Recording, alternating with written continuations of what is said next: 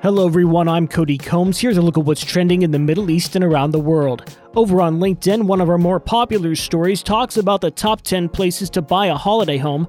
Dubai and Abu Dhabi both rank in the top 10. That's according to a new study from the price comparison website Compare the Market. Venice, however, claimed the top spot. Abu Dhabi picked up points in the report for its weather and safety. Dubai is also trending in Twitter business circles.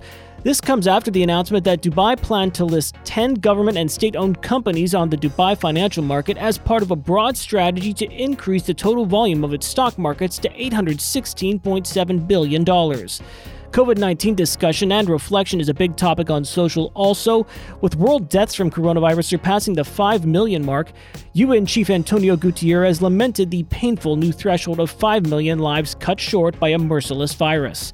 And Facebook itself is trending. The social media giant's latest coordinated inauthentic behavior report indicates that 937 inauthentic Facebook accounts were removed in October, and that many of those accounts were based out of Nicaragua. Facebook said many of those illegitimate accounts targeted domestic audiences in that country and were linked to the government and the Sandinista National Liberation Front Party. And in the world of internet search, with COP26 climate conference well underway in Glasgow, Google is seeing a spike in COP26 related searches. Some of the highest COP26 search concentration is coming from the United Kingdom, Ireland, New Zealand, and Singapore.